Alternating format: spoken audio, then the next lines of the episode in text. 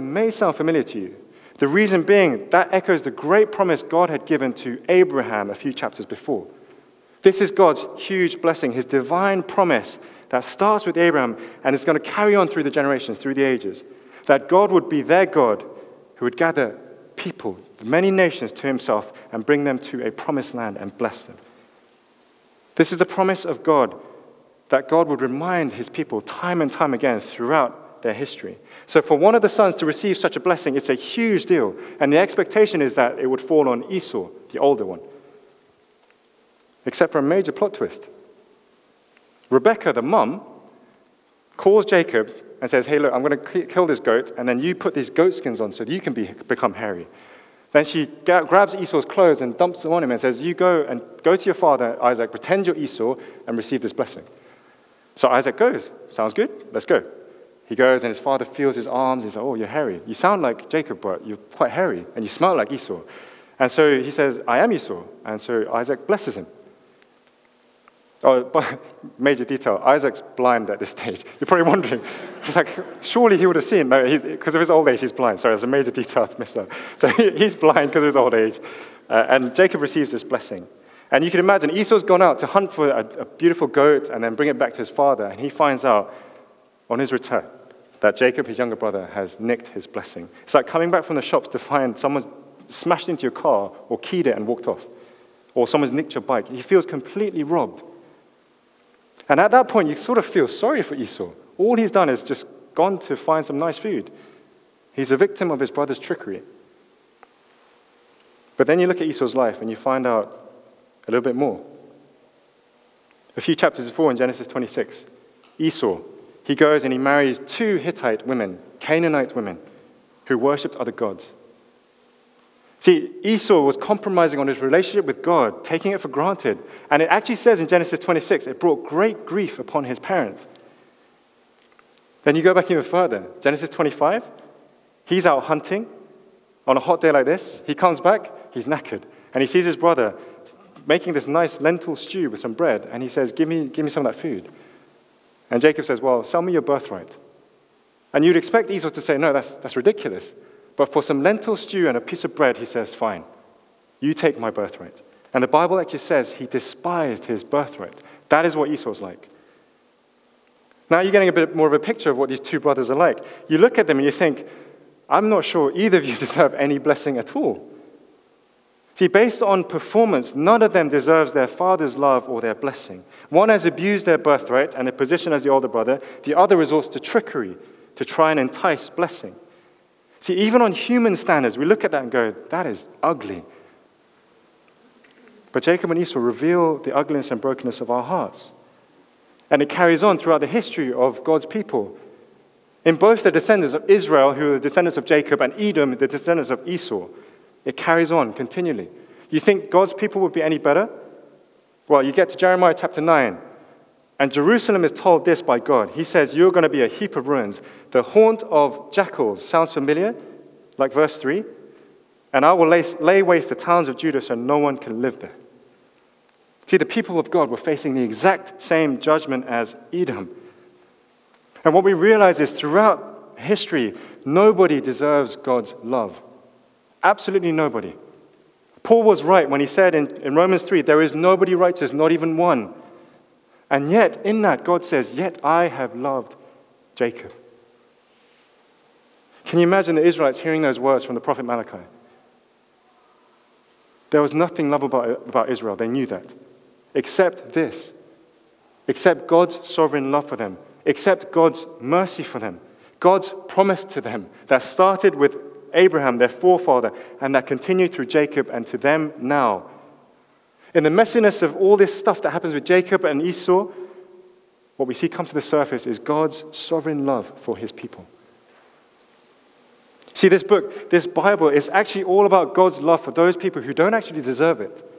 That is what it's, what it's about. It's not about how good we need to be to receive God's blessing and His love. It's all about God's promise to His people that He has loved and will love His people right to the very end.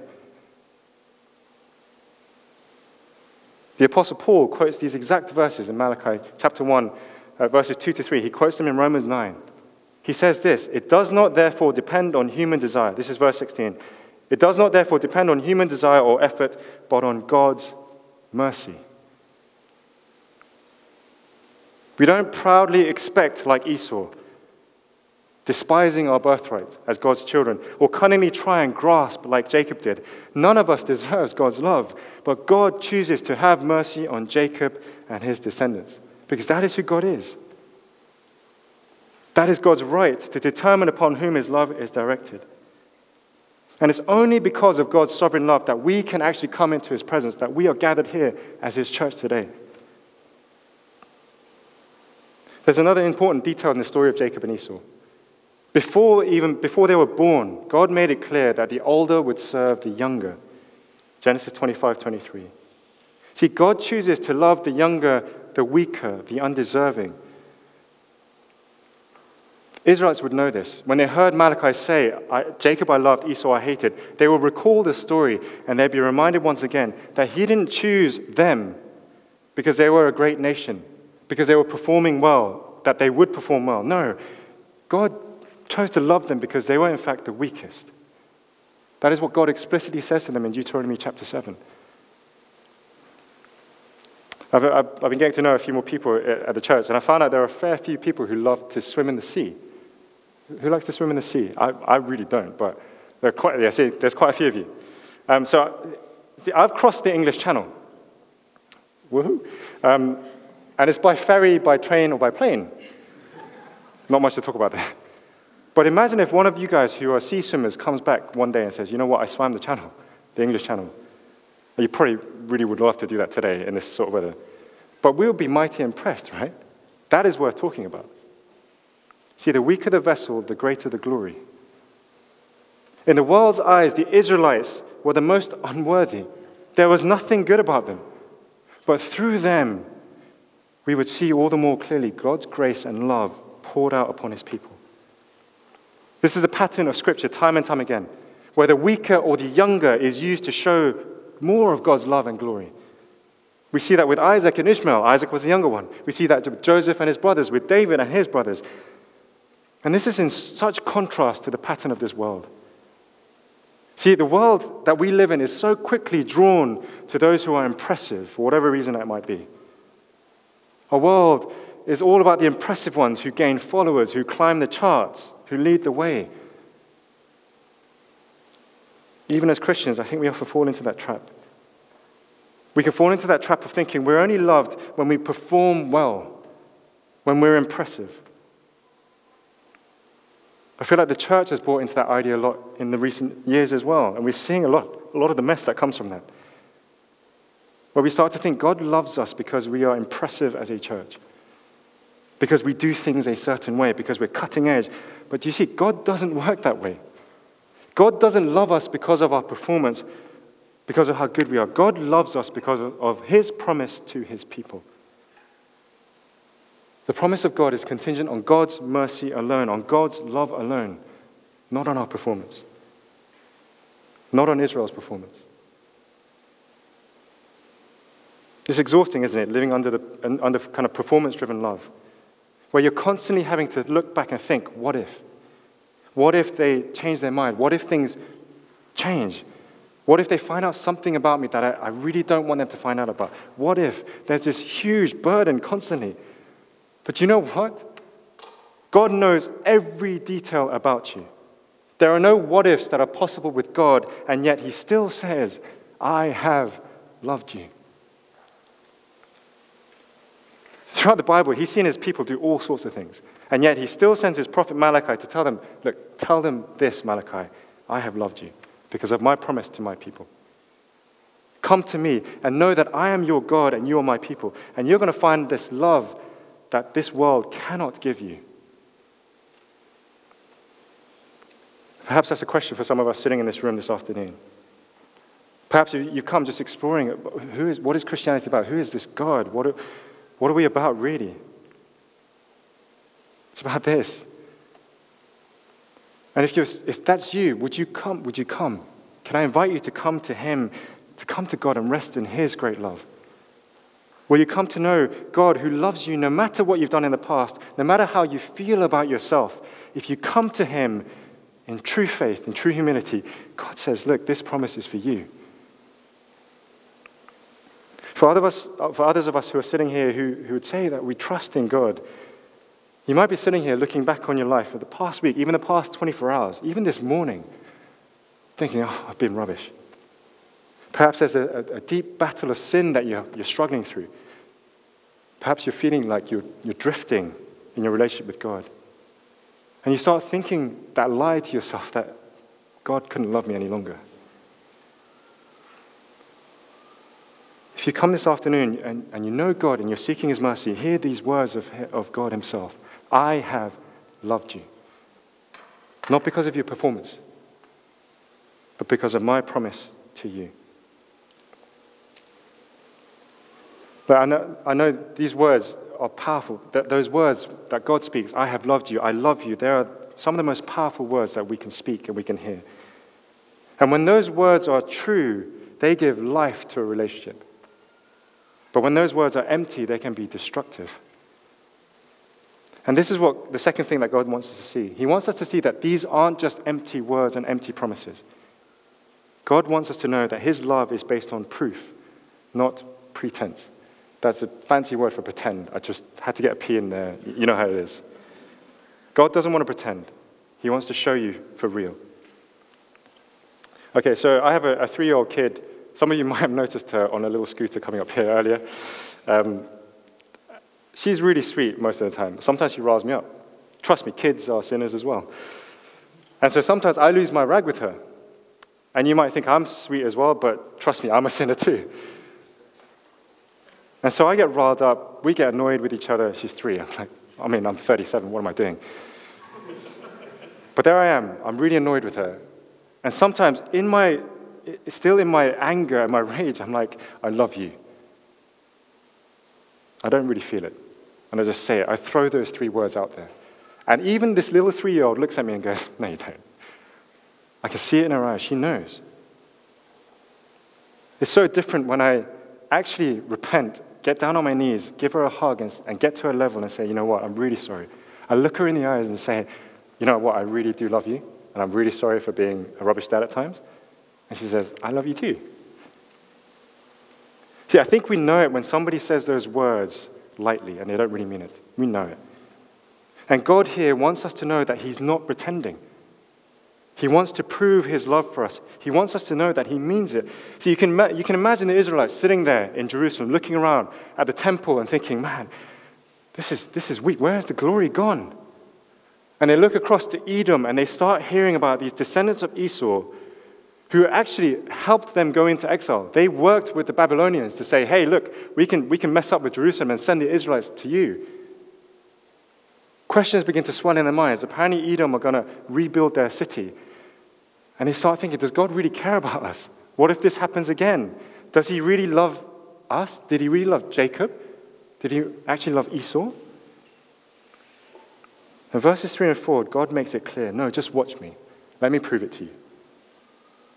Here's the proof of God's love.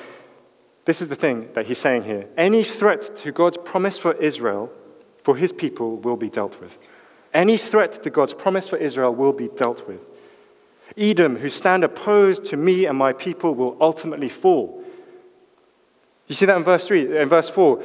Though we have been crushed, we will rebuild the ruins. No matter how much they can try to rebuild their ruins, ultimately these threats to God's promise will be demolished.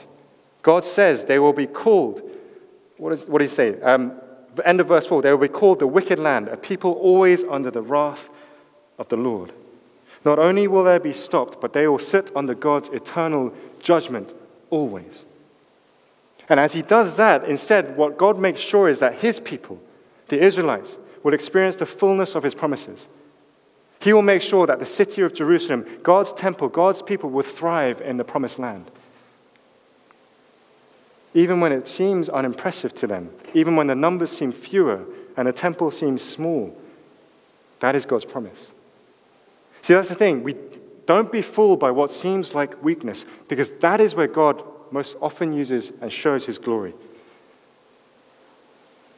One of the great ironies is that the deepest sign of love, I think, is found in utter weakness. When somebody willingly gives their life for somebody else. That is the irony of humanity. One of my favorite movies is a, movie called John Q. Don't know if you've seen it. It's old. It's old. I'm old. It's old. Um, Denzel Washington, one of my favorite actors. It's basically about a story um, about a family who are born with a son, their one and only son, who they love so dearly, who has a defective heart. And you, throughout the movie, you see how much his parents love this son, but they can't afford it. It's in the US, so they can't afford it. And so he storms the hospital with a gun and he takes a bunch of people hostage to get his son on the donor list, saying, Save my son. And they try and they try, but they can't find one. And what do you think the next step for him would be to do? He says, You know what? I'm going to lay down my life for my son and give my own heart to him. That is what love does. That is how far it goes. And that is how far God goes to the point that he would send his one and only Son to walk this earth, to the point that he would lay down his life for us in the full weakness of humanity. The cross, that was the ultimate sign of the weakness of humanity as they hung naked and ashamed for everyone to see. But there is the most powerful demonstration of God's love for us. And it's through the cross that God deals with all the threats that come to, to his promise to his people, so that his people might permanently experience God's love for them. And so, as Jesus cries out, It is finished at the cross, Christ deals with all the threats to life for God's people. He deals with that threat of that performance driven, Pharisaical sort of faith as he tears the temple curtain in two. No longer do we have access to God through performance driven priests, but through the blood given love of Jesus. At the cross, Christ deals with the powers of Satan, where Christ, now the Prince of Light, would come in full power to bind Satan up once and for all. All of his lies, his deceit, his power restrained. And at the cross of Christ, Christ deals with the deepest threat that of sin. Sin that twists our hearts, that leads to broken love with our neighbors, our family, our friends. Sin that leads to a separation from a holy God to doubt his goodness, his promises. That can lead us to sitting under God's wrath and judgment as Edom do. See, Christ took that all upon himself at the cross so that not only would, would we walk free from the oppression of sin, Satan, and the law, but that we might know just how much God loves us.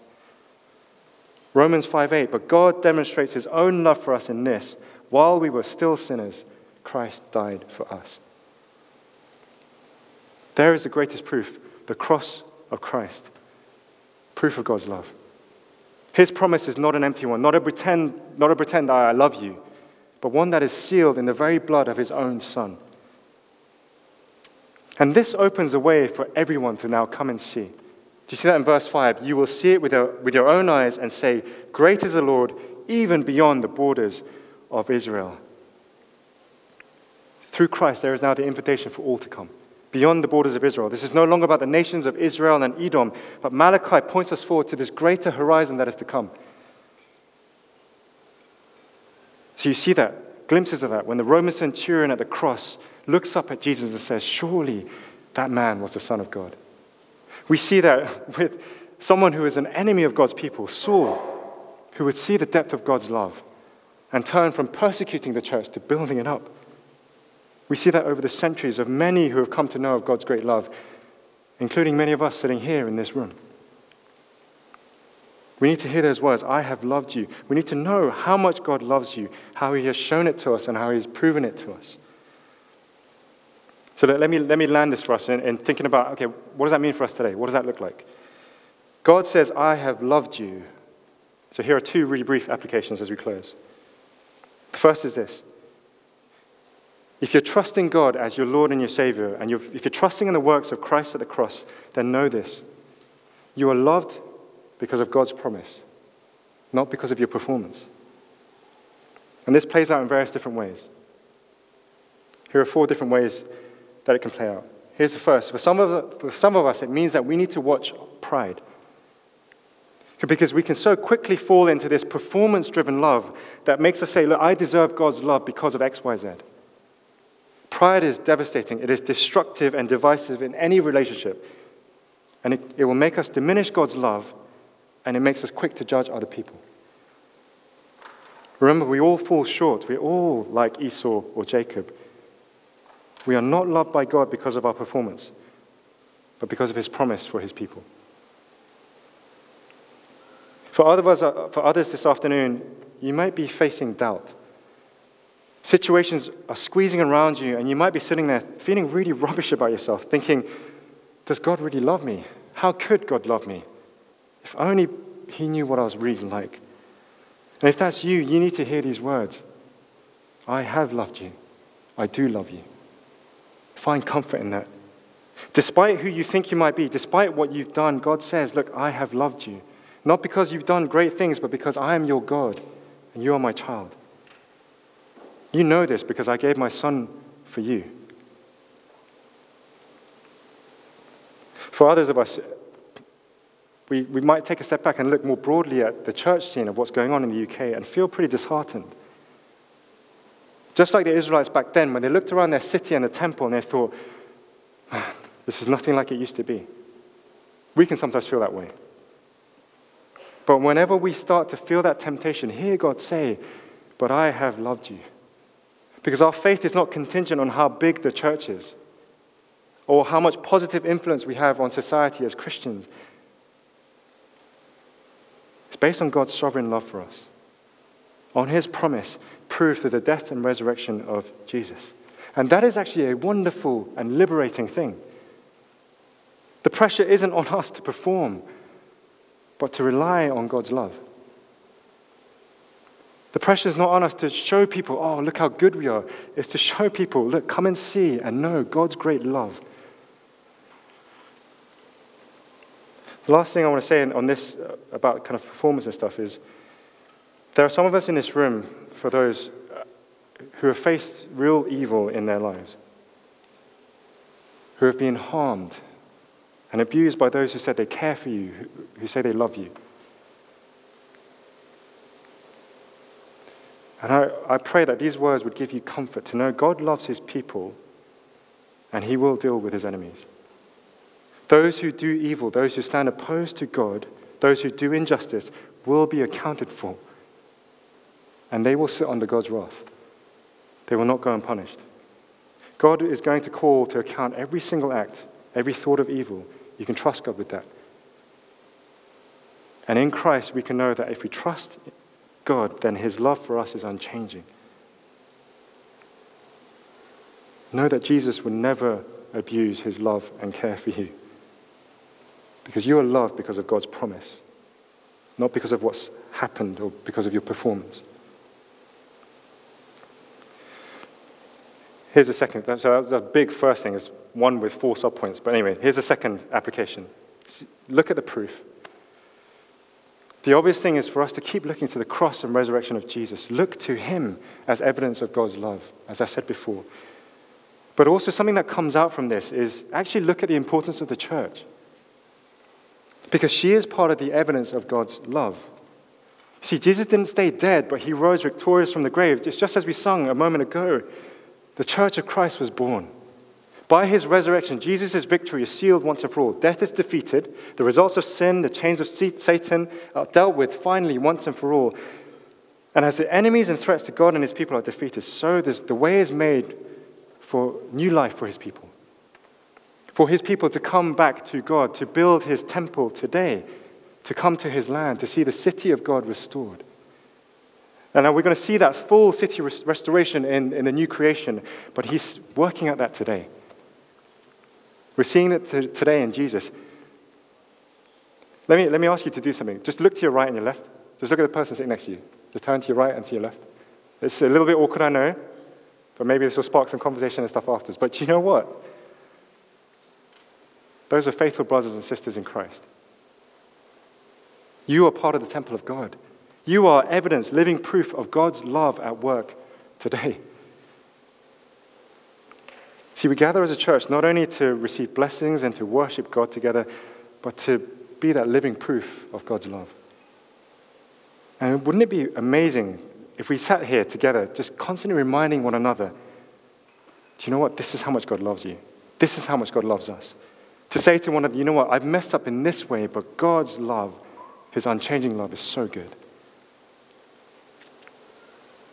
That would be an incredible picture of the world, the watching world to see.